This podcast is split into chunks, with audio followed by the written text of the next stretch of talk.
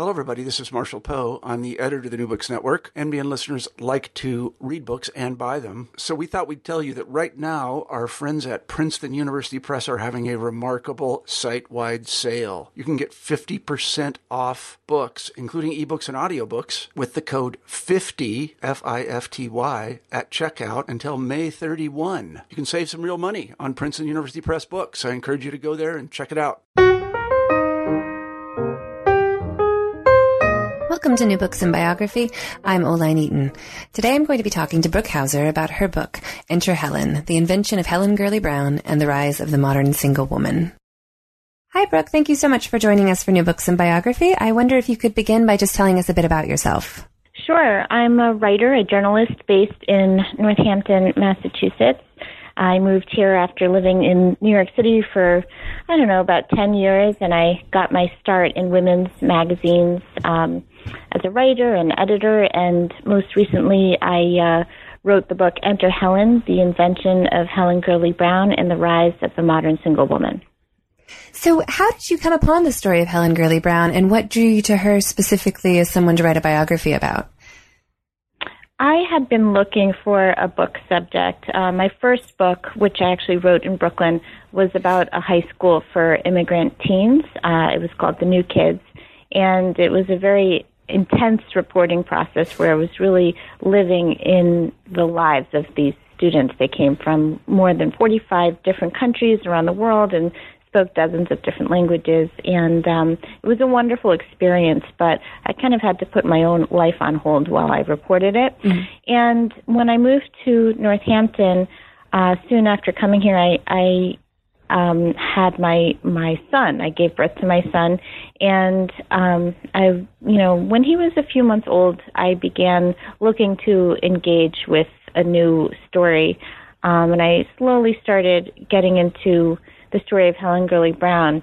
The way I came upon it is that she died in August of 2012, and I read her obituary in the New York Times. It was written by Margalit Fox, who's a great writer, and her obituary of, you know, for Helen really captured my imagination. I thought, this woman sounds fascinating. Why don't I know more about her, especially considering my background in magazines and in particular women's magazines? You know, I had been writing for Allure magazine for a long time, where I was a contributing editor, and um, Helen Gurley Brown has such a great backstory. It's so colorful and interesting, and I just was curious about why I didn't know more about her and how revolutionary she had been with her first book, Sex and the Single Girl. Mm-hmm. Uh, at the end of the article, I noticed, I think it said, that her papers were collected at Smith College, and that's where I was living. So, um, little by little, you know, I got a babysitter for my son who was still a baby at the time, and I began to go to Smith and kind of play around in the archives a little bit.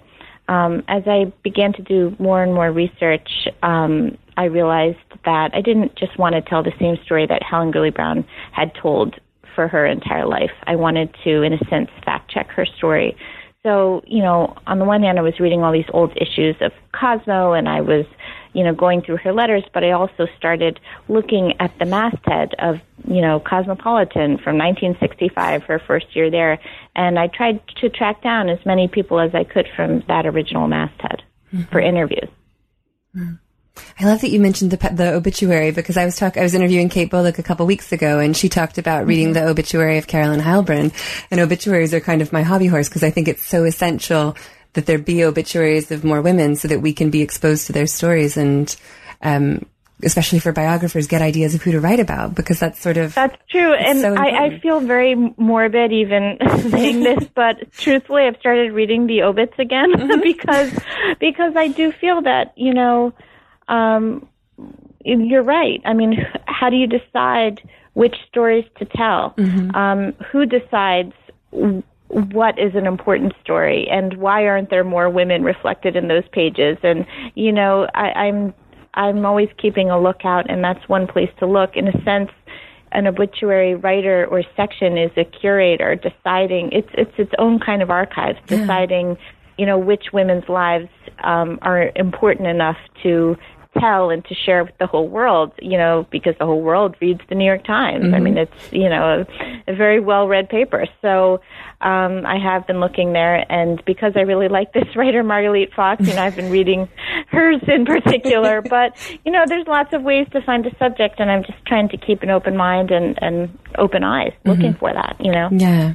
So, how long did you spend um, from researching to writing to publication? How long was that process for you for this book? About four years, mm-hmm. because I started in 2012 and it's now 2016, and you know maybe a little less than four years. Mm-hmm. But um, I started off slowly, just going into the archives and reading those cosmos. And like I said, you know, I once I I got a hold of a masthead, I began calling, looking up, you know, some of those names on the masthead and because they were from 1965, a lot of the people, you know, the original writers and editors, you know, some of them were not alive. Some of them had mm-hmm. changed their names with marriage, and you know, it was very difficult to track people down.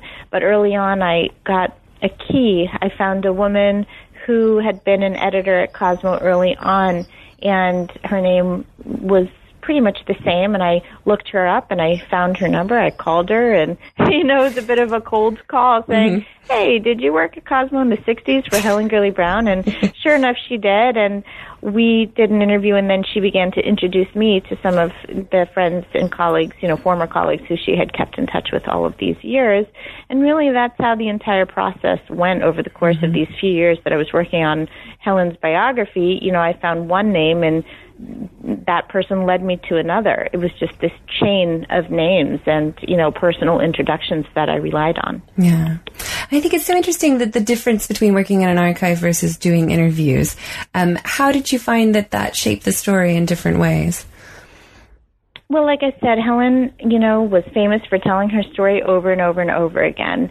Um, if you were to read her memoirs like Having It All and I'm Wild Again and even Sex and a Single Girl, plus her columns in Cosmo, uh, her editor's letter was called Step Into My Parlor, you find variations on the same story, which is that she was a poor little girl. She called herself a mouseburger, which is, you know, her term for a plain Jane. Um, she was a poor little girl from Arkansas who made it big in LA and then New York.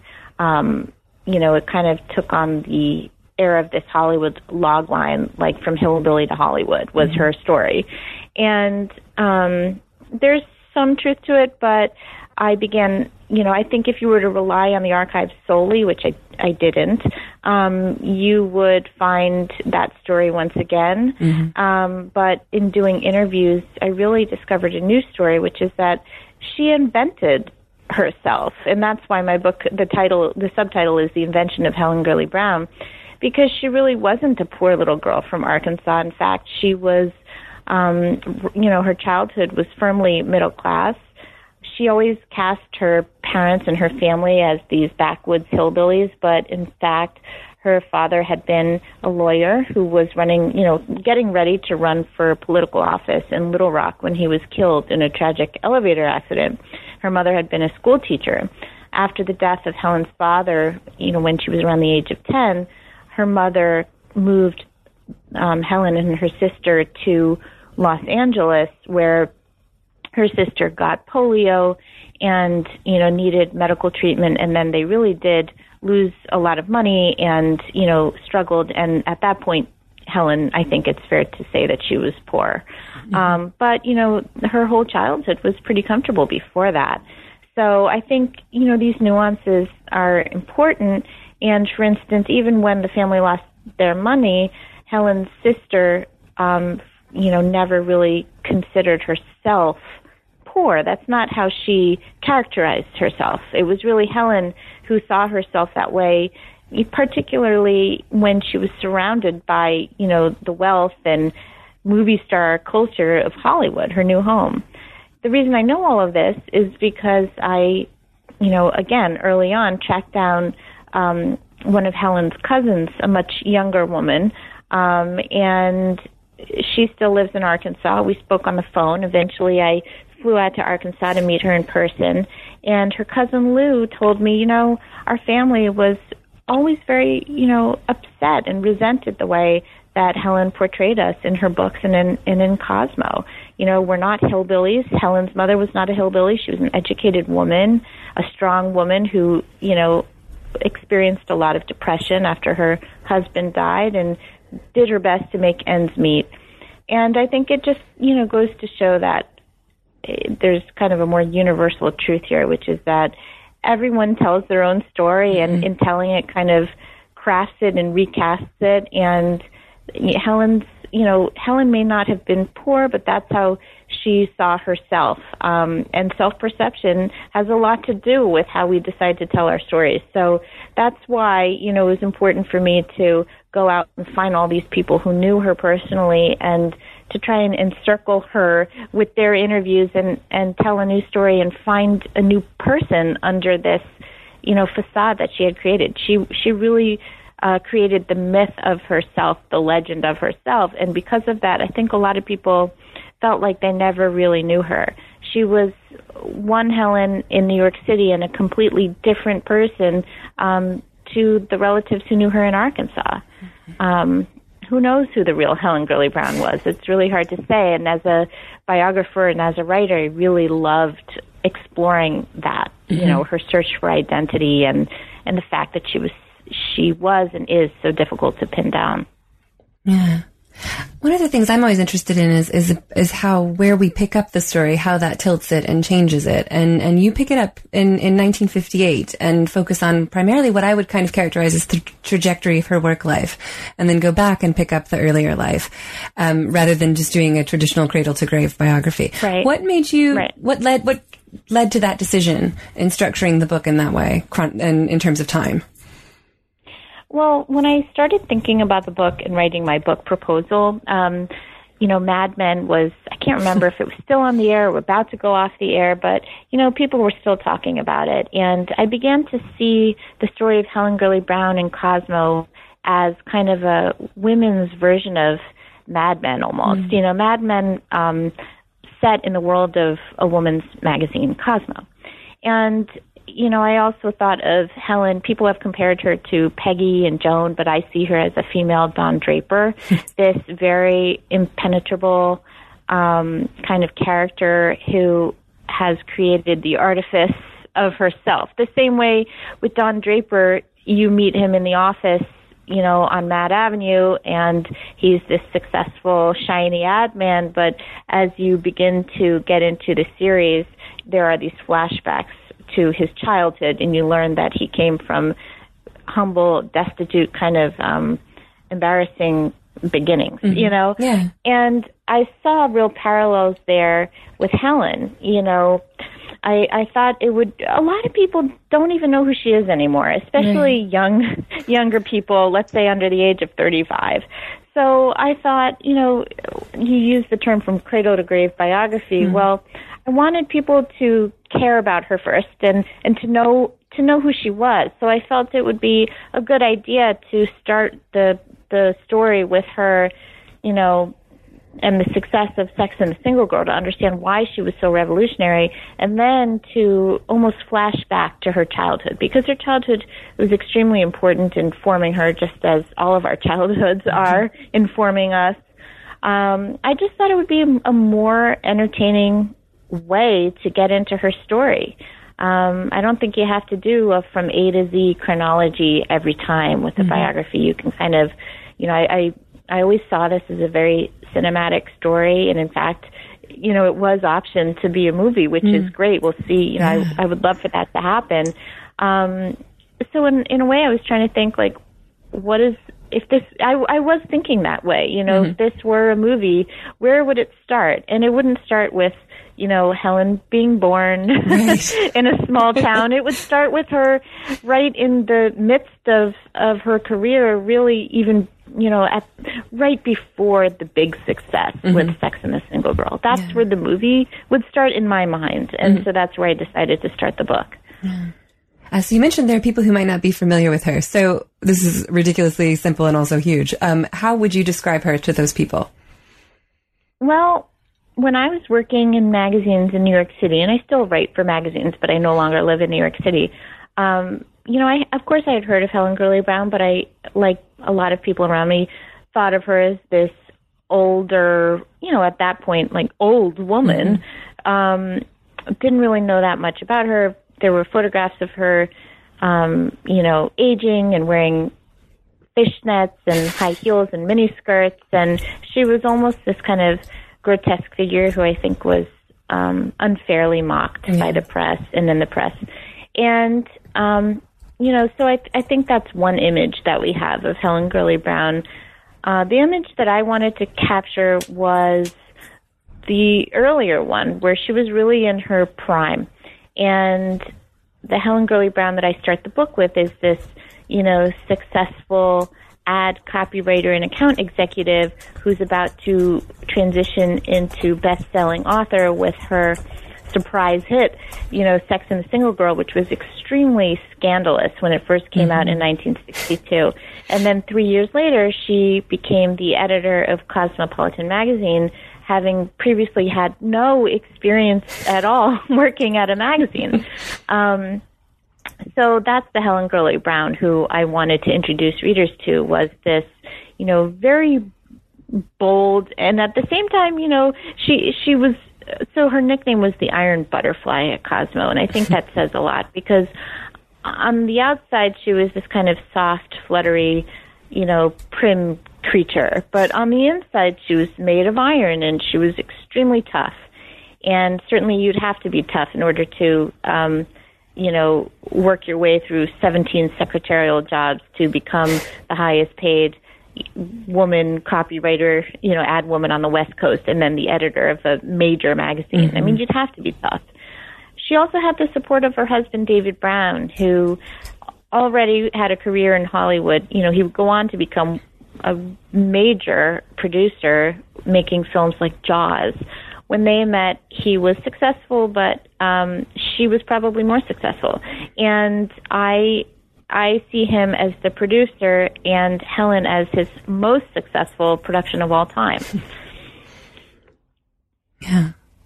Um, I wonder if you could talk a bit about her writing style, because I think on on some level, through Sex and the Single Girl and her other books, and also through the tone used in Cosmopolitan, she really changed the, for lack of a better phrase, the type of writing that you could get away with, and also the way people were writing for an audience of women.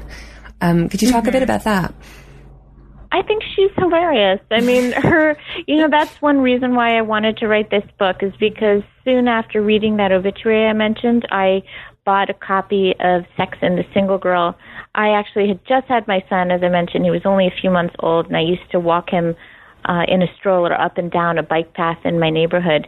And so I got this hot pink paperback copy of Sex and the Single Girl, and I put it against the hood of my stroller and because I was on a bike path and there wasn't any traffic, I just walked back and forth and basically read Sex and the Single Girl that way.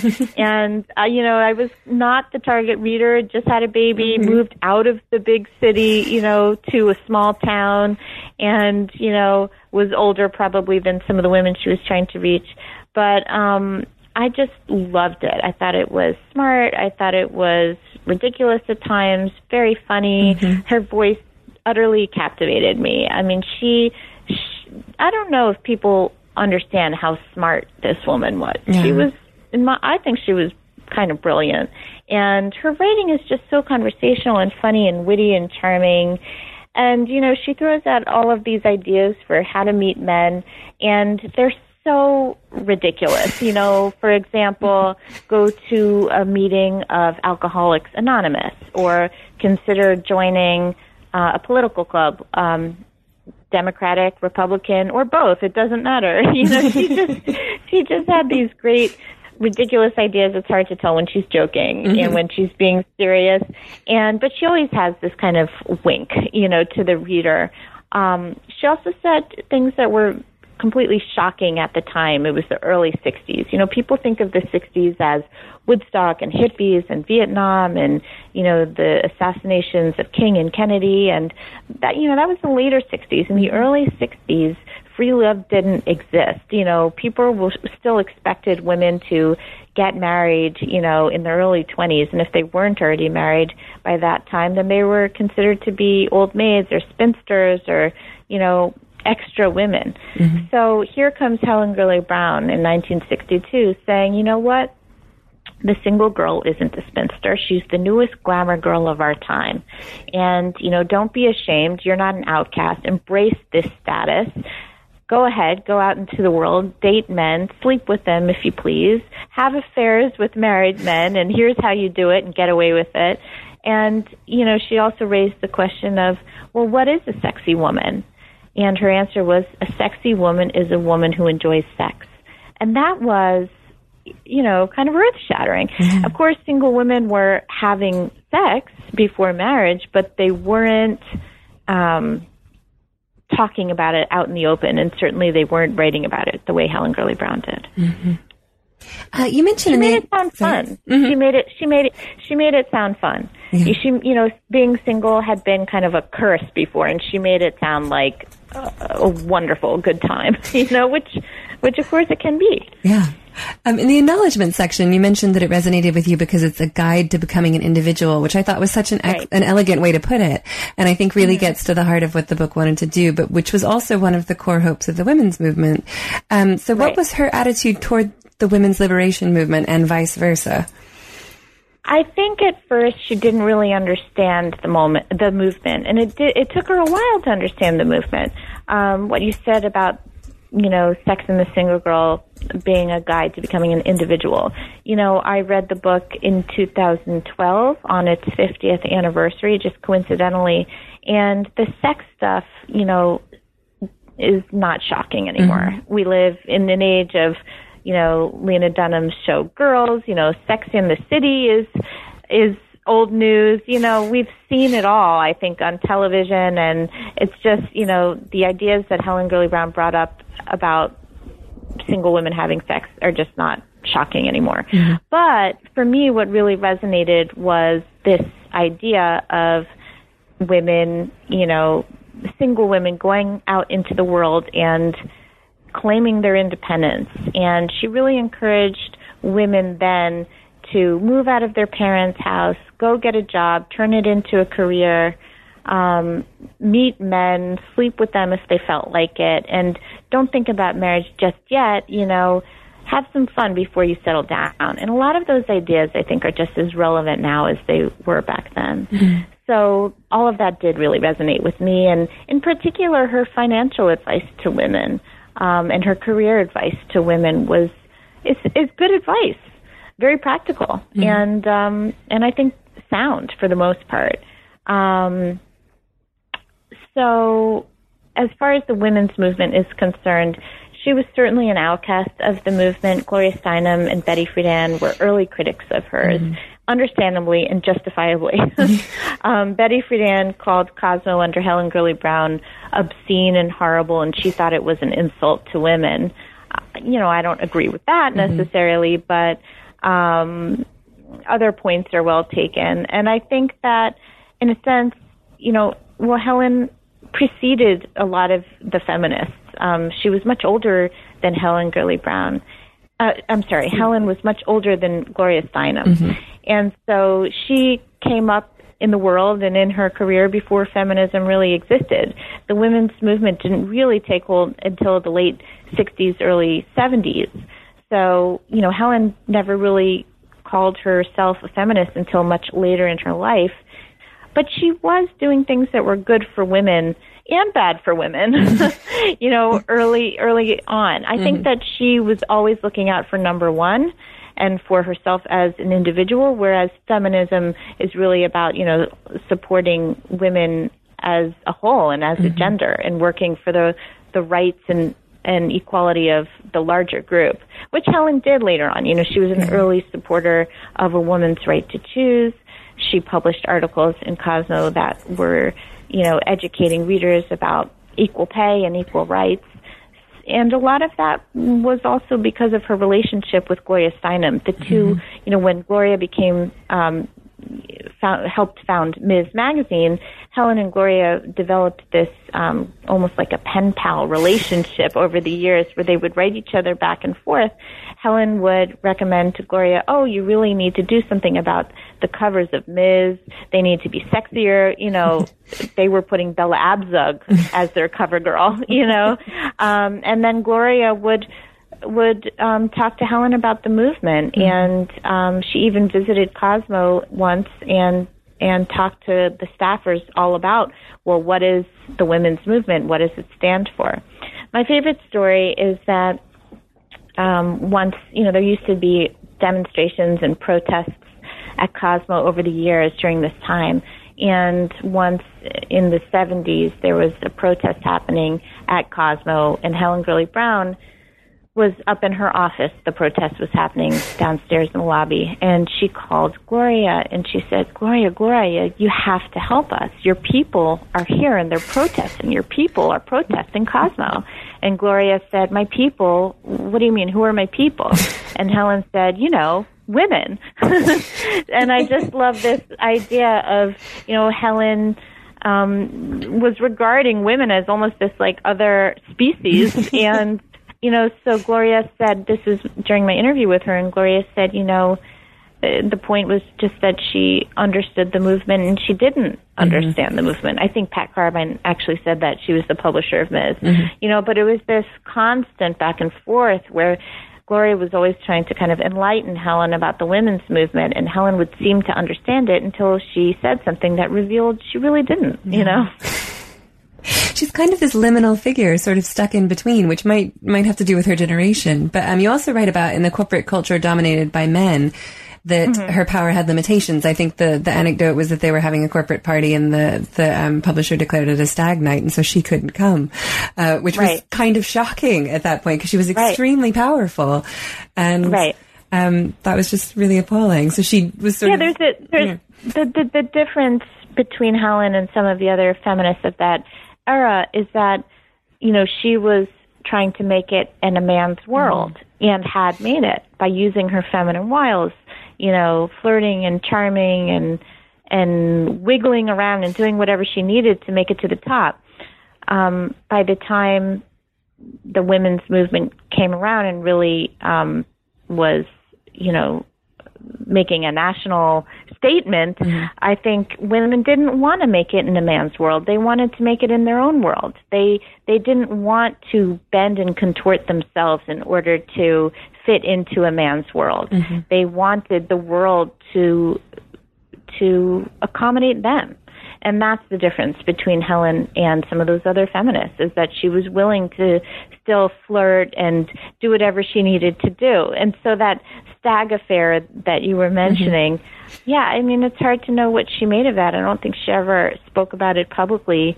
Um, but I, you know, that is shocking to read today mm-hmm. that a company would, you know, honor its highest um, level employees, but only the men, and, and that she would be not invited to an affair like that, you know? Yeah.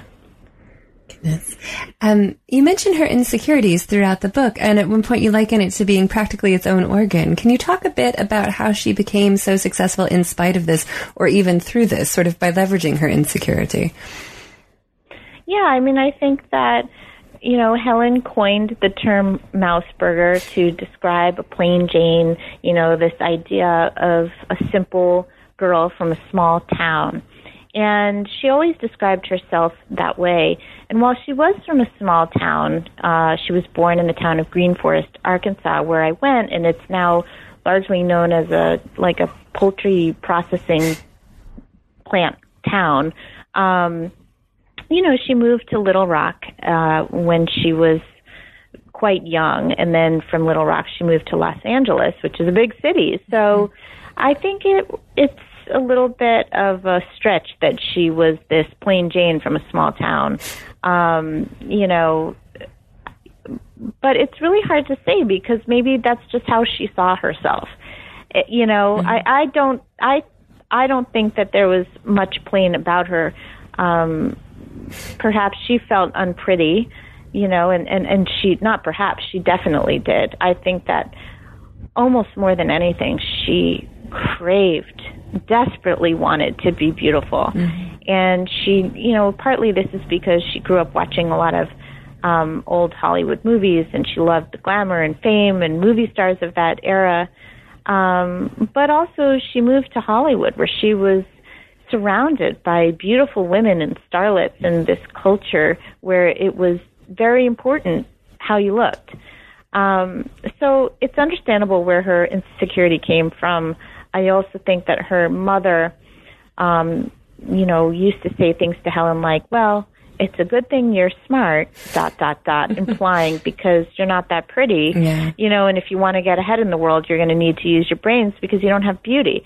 So, you know, things like that were very damaging to her. She was also very self conscious about her acne.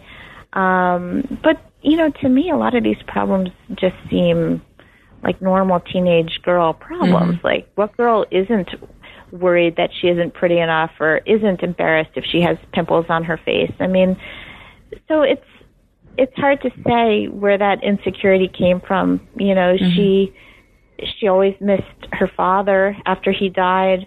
You know, I think she looked for um, for confirmation in is that the right word? She looked for um, acceptance by men. She wanted to be attractive to men. She wanted to be loved by men.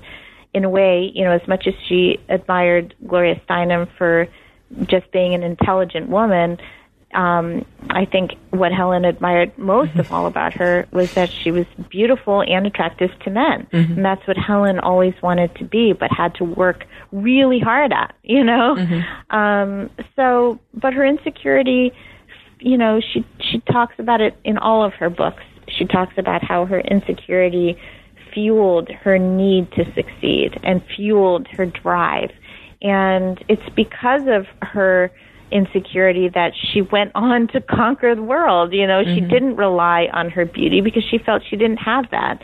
Um, she had to use her brains to get ahead. And, um, you know, she used her quote early in life problems to motivate her. I think at one point in one of her books she compared it to, you know, early in life problems can be the yeast that makes you rise into bread, something like that.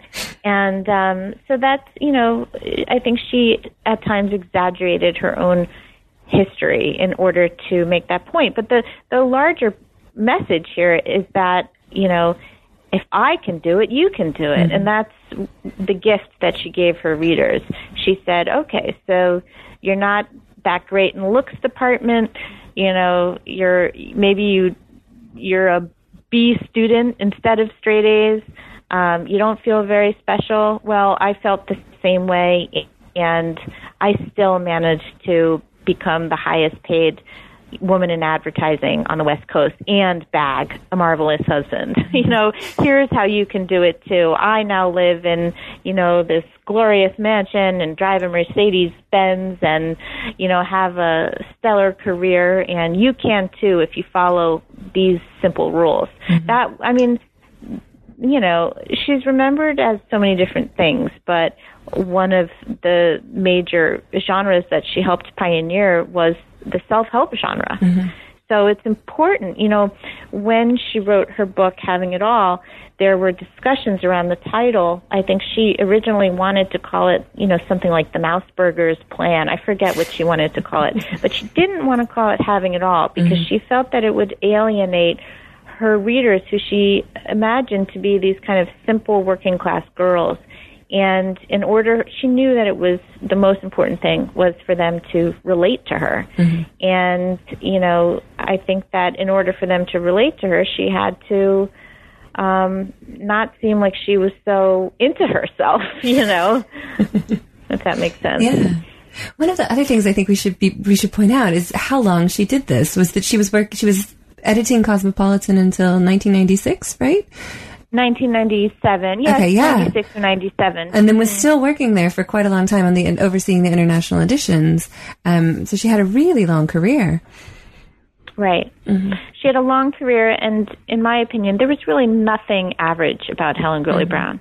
I mean, she was, like I said, I, I think she was brilliant. She was very funny. She was a great writer, even if you don't agree with everything that she was writing. um, you know, and, and she loved work. Mm-hmm. Everyone I spoke to said that she was an absolute workaholic. And so she started at Cosmo in 1965, stayed there until around 1997, then went on to oversee some of the international editions. You know, she really worked until the very last moment, and um, I think she loved working, but I also think that she depended on it, that it mm-hmm. really defined her, and that once it was taken from her, um, she didn't really know what to do with herself. I see her story as being a little sad at times. You know, she achieved fame. She had this great husband in marriage, apparently, but um, in my mind, she was always kind of an outcast and a bit of a lonely figure. Mm. Um, she remained an outcast of the women's movement. She was also an outcast of the youth movement in the 1960s. Um, I have a, a brief part in the book, which I really loved writing, about Eye Magazine, which was mm-hmm. another Hearst publication, and it was kind of like a. There was an article in Jezebel recently where the writer compared it to Rookie magazine today. Mm-hmm. You know, it was kind of a Rolling Stone meets Cosmo, addressed to college students who, you know, were interested in counterculture. So, of all people, Hearst had Helen supervise this magazine, which is just the craziest match in the world, you know. And there was a younger editor who was actually the editor in chief, and she and Helen, you know, often butted heads over things.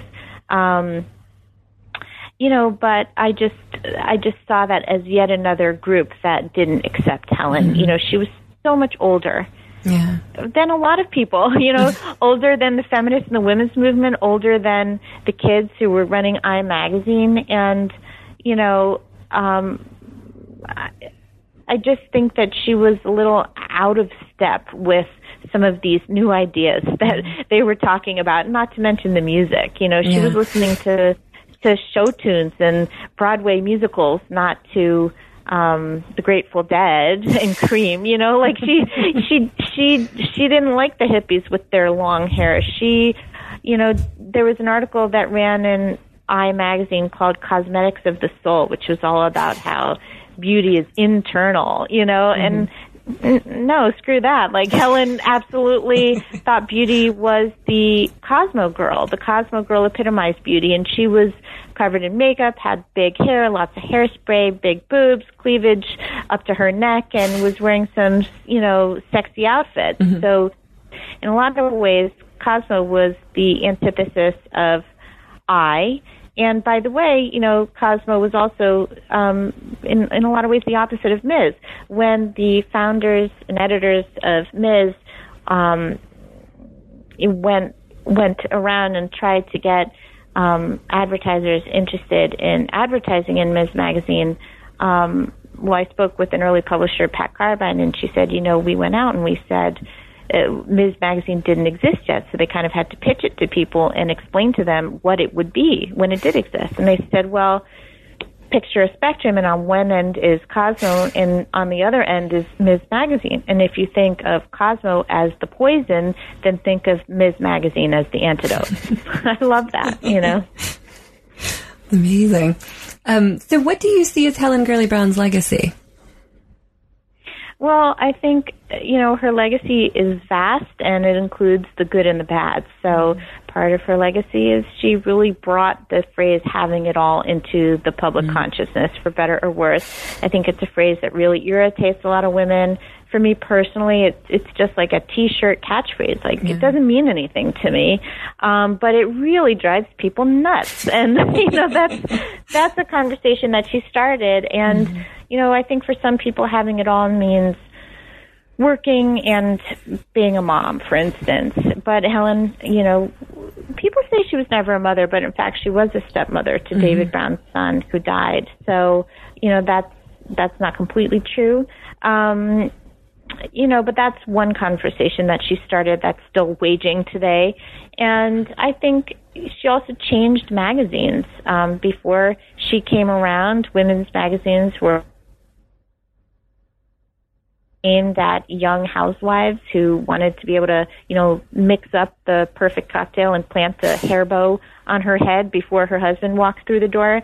And, you know, there were all these like housekeeping tips and Tupperware parties, not just Tupperware parties, but um, they used to have like Stanley Steamer cleaning product parties, which oh, sounds, you know, horrible. So then Helen came in and she said, you know, hey, housewife, why don't you consider, you know, there's nothing wrong with being a housewife, of course, but Helen was saying, um, why don't you consider going back to work or getting a job if you've never had one before? And, you know, and making the same salary as your husband perhaps and you know when he comes home you can still serve him but instead of that pot roast why don't you um you know change into a sexy spandex cat suit and roll around on the floor together you know she was saying um i think that in a way it's like not that different from some of the articles that were running in Ladies Home Journal and Good Housekeeping, like she still liked the idea of the wife greeting the husband when he walked through the door. Mm-hmm. It's just that she'd be wearing this ludicrous, um, you know, bloomers underwear or sexy lingerie or whatever it was, you know. But even that, you know, to feminists now, that might seem a little offensive, but at the time it was very shocking to. I'm specifically talking about a story called Husband Coming Home Clothes that ran in 1965, and mm-hmm. it showed all these models, or two models, um, you know, kind of welcoming their husbands home from work. But as far as I remember, you know, the women were supposed to have been at the office all day too, and then they met their husbands at home, and they look like you know they're they're dressed in these sexy outfits and they're clinging to their husband's legs and it looks like they're two seconds away from having sex and that was very shocking at yeah. the time so to just you know helen really loved the idea of um showing men and women lusting after each other mm-hmm. you know she basically showed over all those decades she worked at cosmo um, she showed that women could be horny too, mm-hmm. and that was a big part of her message that that was okay. And um, you know, I think eh, that that was that was what she wanted to spread most of all was just this idea that it was okay to enjoy sex, that it was great to enjoy sex, and she wanted her pictures to really show that, to really show men and women interacting with each other. And so that's a legacy that lasts, and also just you know, for better or worse, this idea that sex sells, well, she helped pioneer that along with Hugh Hefner, and um, clearly it, it's true. Mm-hmm. Because if you walk by the newsstands today, you can see her legacy on most magazine covers. you know, beyond that, I I think it's important to say that she was one of the very early supporters of a woman's right to choose, mm-hmm. and that relates to the sex you know subject of sex as well because she just wanted women to be able to enjoy sex without consequence and if you don't want to get pregnant then you know getting pregnant is a huge consequence of having sex with a partner before marriage so mm. you know these are some of the discussions that she was talking about um, in the early 60s that people are still talking about today. And she also ran like i said a lot of articles about well, you know, I found one article she ran early on about where to get an abortion if you lived in a small town. She gave a guide to women to, you know, if they needed this service and didn't know how to go about finding it, it was designed to help them. She wrote articles about equal, or she didn't write, she published articles about equal pay, about equal rights, about rape, about a lot of issues mm-hmm. that affect women. And um, she's not really remembered for that. It takes going back into the archives and you know dusting off some old copies of Cosmo from the early 60s and and going through them and reading them to remember her influence in that way. She even published an excerpt from Kate Millett's Sexual Politics. I mean, come on. Yeah, That's shocking, you know? It's so unlikely. But I think Helen, even though she wasn't always uh, embraced by feminists, you know, she tried. She tried. Mm-hmm. I think in some ways, maybe she was more influential than they were because she reached you know, millions of women who might not otherwise have ever heard of someone like Kate Millett or Gloria Steinem or Betty Friedan. Right. She was really speaking to these quote unquote, you know, small town girls. Mm-hmm. Dare I ask what you're working on next? I am looking for my next book subject. I really enjoyed writing a biography, which I actually never even thought about as a biography. I just thought of it as Mad Men set at a women's magazine, you know, starring Helen Gurley Brown. Um, in the end, I ended up getting really interested in her character and just the complexity of who she was. So now, you know, several years later, I do look at it as a biography.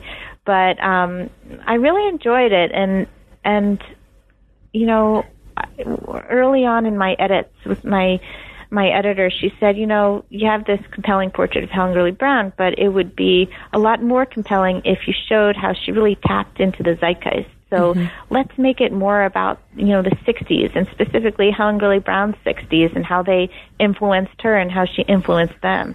So I would love to find a similar kind of story where it's about, you know, uh, about a woman who somehow shapes the times around her just as they shape her. Um, you know, I enjoyed the social history element of that. Um, I also enjoyed how much fun it was. You know, it's it for me. It was a real education. I knew about the women's movement, but this was a chance to to get so much deeper inside of that subject and to read myself even further into feminism, just like all these women before me did. Yeah. You know, if you read old interviews with Gloria Steinem and Letty Cottin Pogrebin, who was um, an, a founder of Ms., but also Helen's book publicist for Sex and the Single Girl. Um, and people ask them, well, how did you become a feminist? And a lot of people say I read myself into feminism.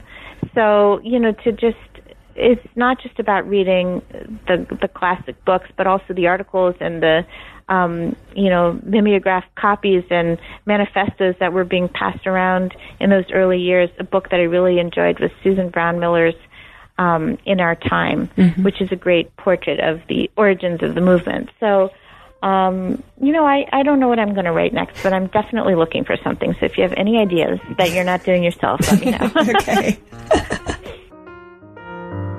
You've been listening to an interview with Brooke Hauser about her new book, Enter Helen, The Invention of Helen Gurley Brown and the Rise of the Modern Single Woman. I'm Oline Eaton. This is New Books and Biography. Thanks for listening.